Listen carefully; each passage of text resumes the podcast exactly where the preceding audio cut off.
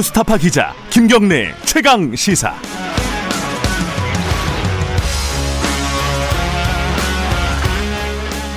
네, 김경래 최강 시사 2부 시작하겠습니다. 아, 어제 아, 오늘 새벽이네요. 아, 오늘 새벽에 윤석열 총장에 대한 징계 결과 정직 2개월에 대한 평가 좀 계속해서 좀 들어보죠. 어, 헌정사상 초유의 일인데 2개월이라는 의미가 무엇이냐 이걸 가지고도 앞으로도 계속 얘기가 나올 것 같습니다. 열린민주당 최강욱 대표님 연결돼 있습니다. 대표님 안녕하세요. 네 안녕하세요. 네. 똑같이 아까 뭐 저희들이 국민의힘 김기현 의원과 인터뷰를 했었는데 네. 똑같은 질문으로 시작을 해보죠. 2개월에 대한 평가 어떻게 해야 될까요?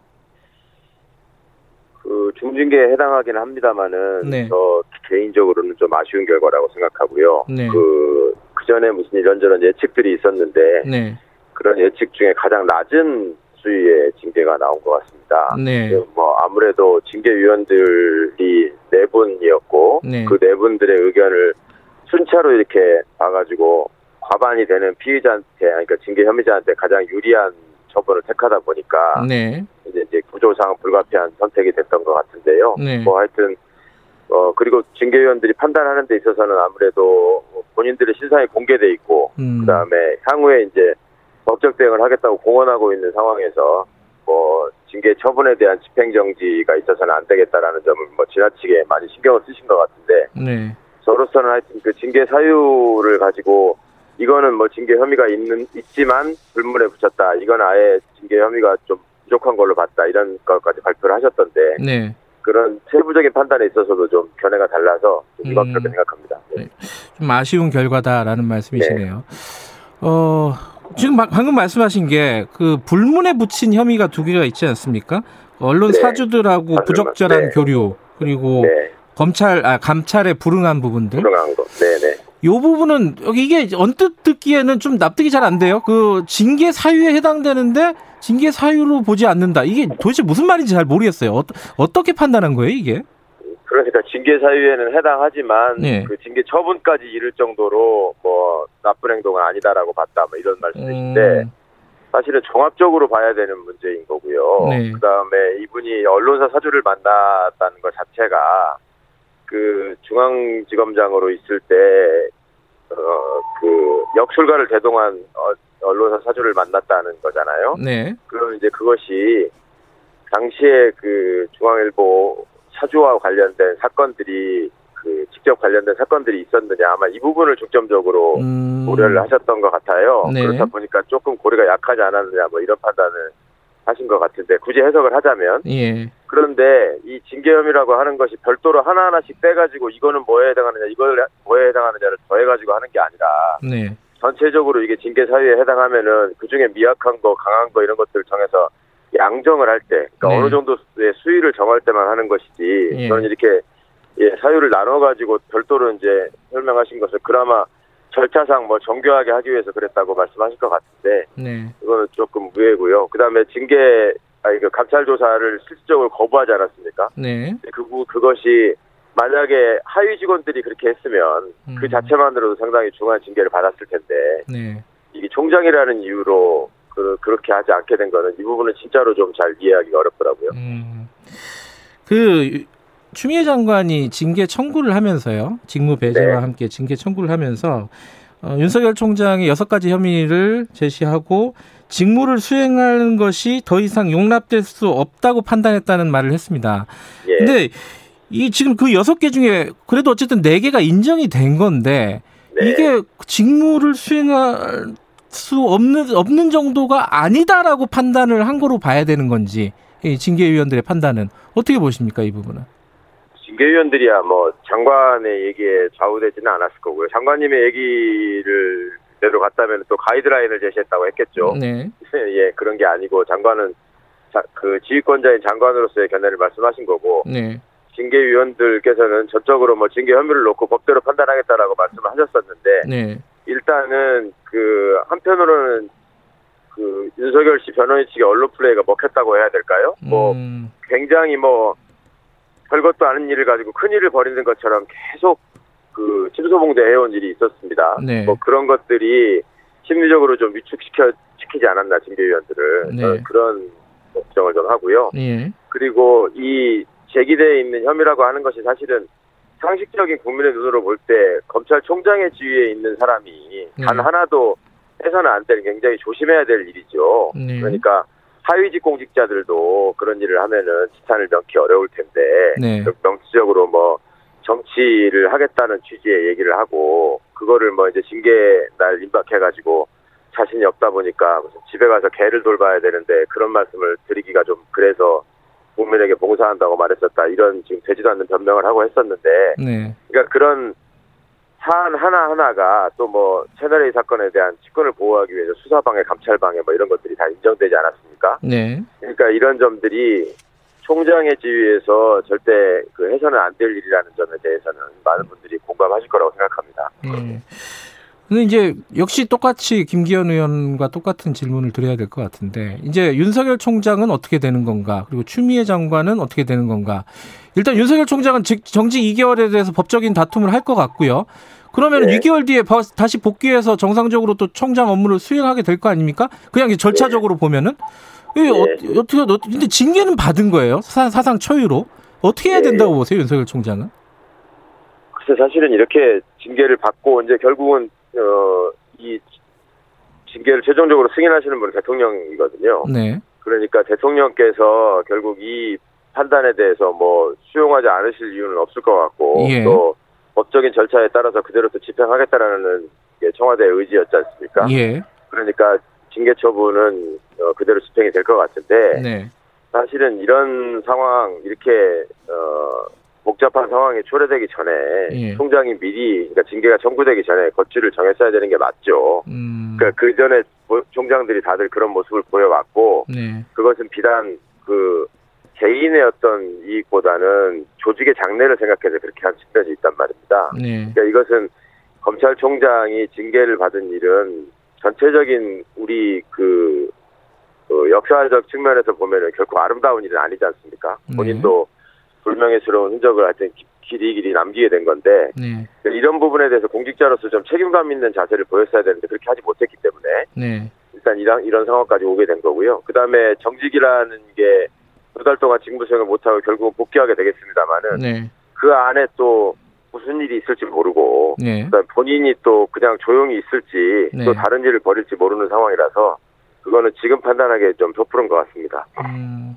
스스로 물러날 가능성은 현실적으로는 없겠죠. 어떻게 예상을 하십니까? 이거는 예상을 여쭤보는 건데. 그 스스로 물러나는 게 도리일 텐데 본인은 그럴 생각이 없다고 계속 공언해 왔으니 예. 또 제가 보기에는 계속 이제 정치적인 행보를 해오고 있으니까 예. 정치적인 계산을 해서 선택을 하지 않을까 생각하는 음. 겁니다.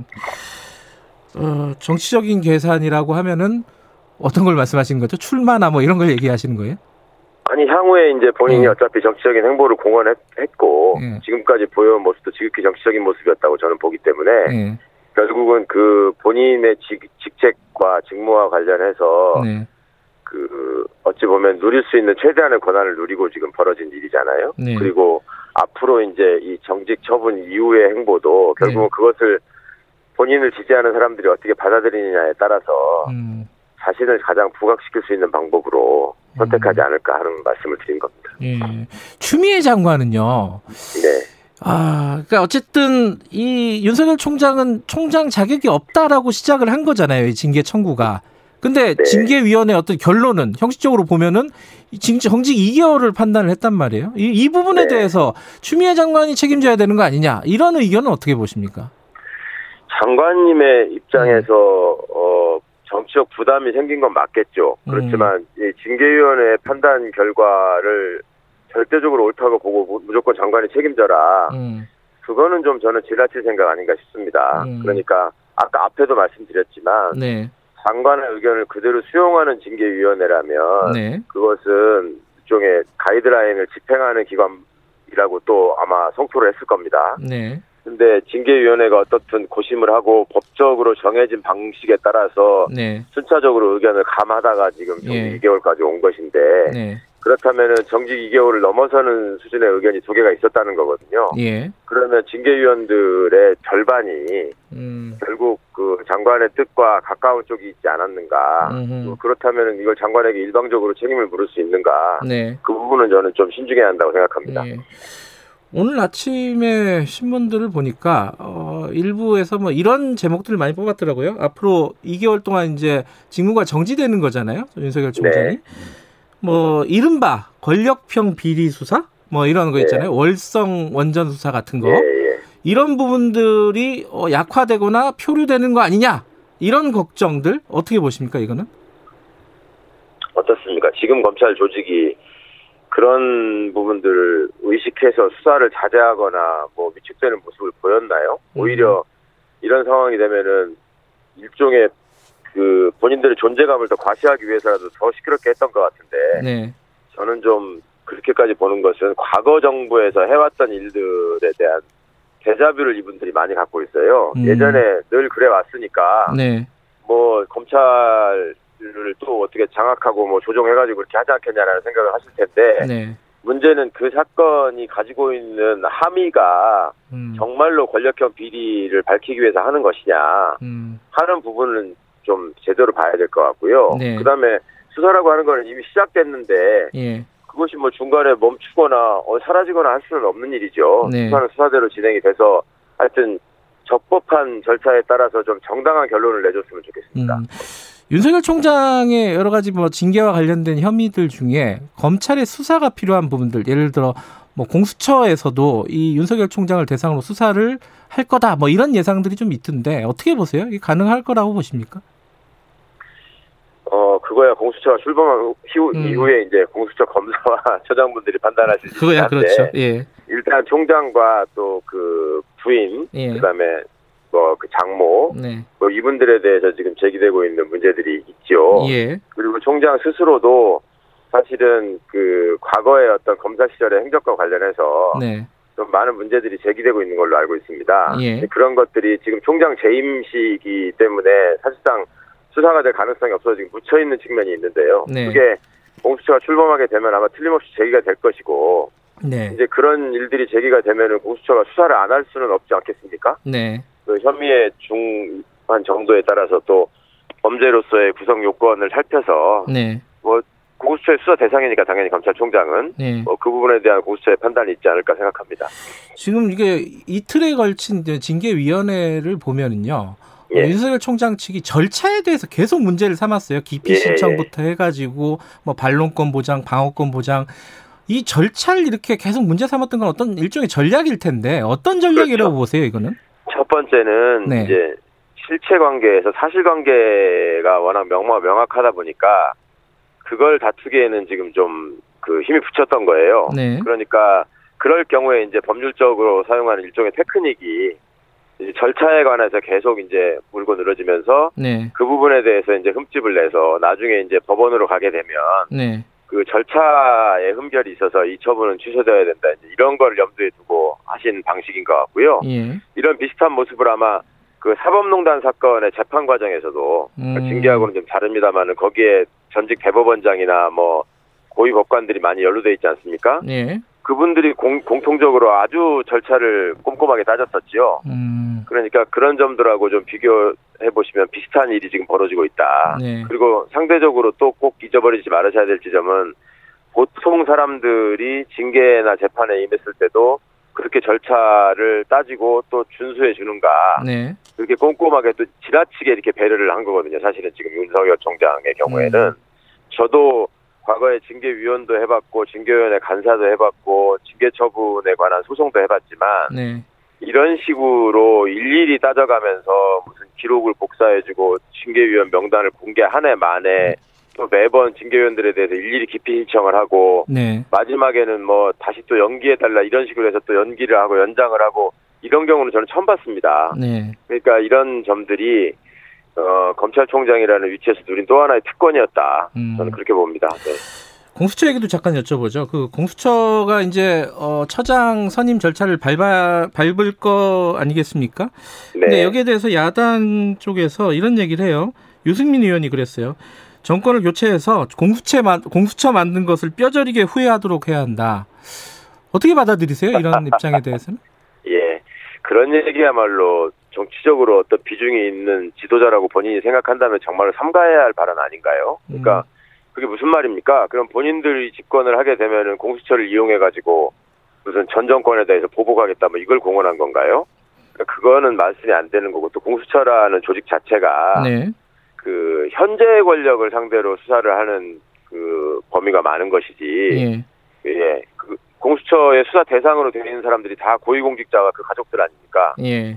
그 사람들이 집권 세력을 상대로 원래 수사를 하는 것이지 뭐 과거의 세력을 상대로 수사를 할 수 있는 그런 게 아니고요. 예. 그러니까 애초부터 법의 취지나 설계 자체를 좀 오해하신 발언인 것 같고 그 다음에 과거에 본인이 또 공수처의 필요성을 직접 언급하고 공약으로 하신 적도 있어요. 예. 그런 분의 말씀으로는 좀 아무리 정치적인 이득을 노려서 정치인으로서 한 발언이라고 해도 너무 이치에 맞지 않는 발언이라고 생각합니다. 이 공수처하고 검찰 개혁 이런 부분에 대해서 사실 이제 지금 법적인 절차들은 어, 개혁들은 좀 마무리가 돼가는 상황이잖아요. 근데 네. 한쪽에서는 검찰의 수사권 그대로 거의 놔두고 공수처 만 네. 하나 만든 게 무슨 검찰 개혁이냐 더 검찰 수사권 조정이라든가 이런 부분에 더 가야 되는 거 아니냐라는 지적도 있어요. 또 반대쪽에서는 이거 어떻게 생각하십니까? 아 예, 그 맞는 말씀입니다. 저는 이게 공수처가 출범하는 것이 무슨 개혁의 완성이나 제도의 완성이라고 결코 생각하지 않고요. 예. 겨우 지금 여러 가지 과정들을 통해서 첫 발을 떼고 있을 뿐입니다. 네. 그리고 검찰 개혁이라고 하는 것은 많은 분들이 이제 공감하고 잘 알고 계시는 것처럼 검찰이 애초에 수사를 하는 기관이 아닌데 예. 수사권을 과도하게 가지고 그동안에 문제를 계속 일으켜 왔거든요. 예. 그러니까 검찰이 수사를 하는 게 맞느냐라는 문제에서 시작이 된 것이고 예. 그 결론도 검찰은 기소기관으로 공소기관으로 남는다 해서 끝나야 되는 것이 맞, 습니다 네. 그런데 그간에 그 잘못된 제도나 관행이 쭉 쌓이다 보니까 지금 수십 년 동안 검찰이 수사권을 행사해 왔고 네. 또그 수사권 행사의 결과로 상대적으로 경찰의 수사력이 위축돼 있는 면이 있죠. 예. 그러니까 이것을 어느 순간에 순식간에 뭐 경찰 수사 또 검찰은 기소기관 이런 식으로 딱 나눠버리게 되면 그만큼의 공백이 생기지 않겠습니까? 그러니까 음. 그런 거를 해소하기 위해서 단계적으로 지금 발반하는 과정이라고 생각하고요. 네. 아 그리고 어 적어도 이번 21대 국회가 끝나기 전까지는 예. 우리나라 수사기관의 새로운 모델이 정립이 되고 음. 절대로 검찰은 수사를 해서는 안 된다라는 지금 국민적인 공감대가 제도로서 실현돼야 한다고 저는 생각합니다. 그게 이제 최강욱 대표의 생각인지 야, 여당 쪽에도 그렇게 생각을 합니까? 그, 그 검찰 수사권을 완전히 배제하는 이런 형태까지 가야 된다고 다들 공감대가 아, 좀 있나요? 물론이죠. 적어도 음. 제가 우리 법사위원님들하고 토론을 해본 결과는 뭐 대부분 다 그렇게 공감하고 음. 계시고요. 예. 그리고 애초에 검찰 개혁의 시작이 예. 그 공수처를 만드는 게 검찰 개혁이 아닙니다. 그 음. 대통령도 설명하신 바가 있지만 공수처는 부수적인 효과로 검찰을 견제하는 기능이 생긴 것이지 예. 공수처 출범의 애초의 취지는 살아있는 권력이라고 하는 대통령과 그 측근 네. 그분들에 대한 수사가 번번이 좀 이렇게 용두사미가 되는 경우가 있고 국민적인 의혹이나 불신이 해소되지 않은 면이 있어서 네. 그런 점들을 중립적인 위치에서 명백하게 수사할 수 있는 기관을 만들자 네. 이렇게 시작이 된 거였단 말입니다. 예. 벌써 이게 그 20년이 넘은 얘기죠. 예. 공수처에 관한 논의가 시작된 것은. 예. 그러니까 이거 자체가 검찰이 워낙 이 부분에 대해서 자신들의 권한을 놓지 않기 위해서 준동을 하다 보니까 지나치게 예. 부각된 면이 있는데 검찰 개혁의 요체는 검찰의 수사권을 어떻게 정리할 음. 것인가에 있는 것입니다. 알겠습니다. 마지막으로 간단하게 이거 하나 좀 여쭤볼게요. 그 법, 검사하고 법관이 공직선거 후보자로 아, 출마를 아, 예. 하려면 1년 넘 예. 전에 이제 사직을 해야 된다 이런 법안을 내, 내셨잖아요. 지금 최 대표께서. 네네. 근데 이게 이낙연 대표 같은 경우에는 이게 좀 과하다 뭐 이런 반응을 네. 보였어요. 어떻게 생각하세요? 왜냐하면 이게 윤석열 총, 어, 출마 금지법 아니냐 이런 얘기 나오고 있잖아요.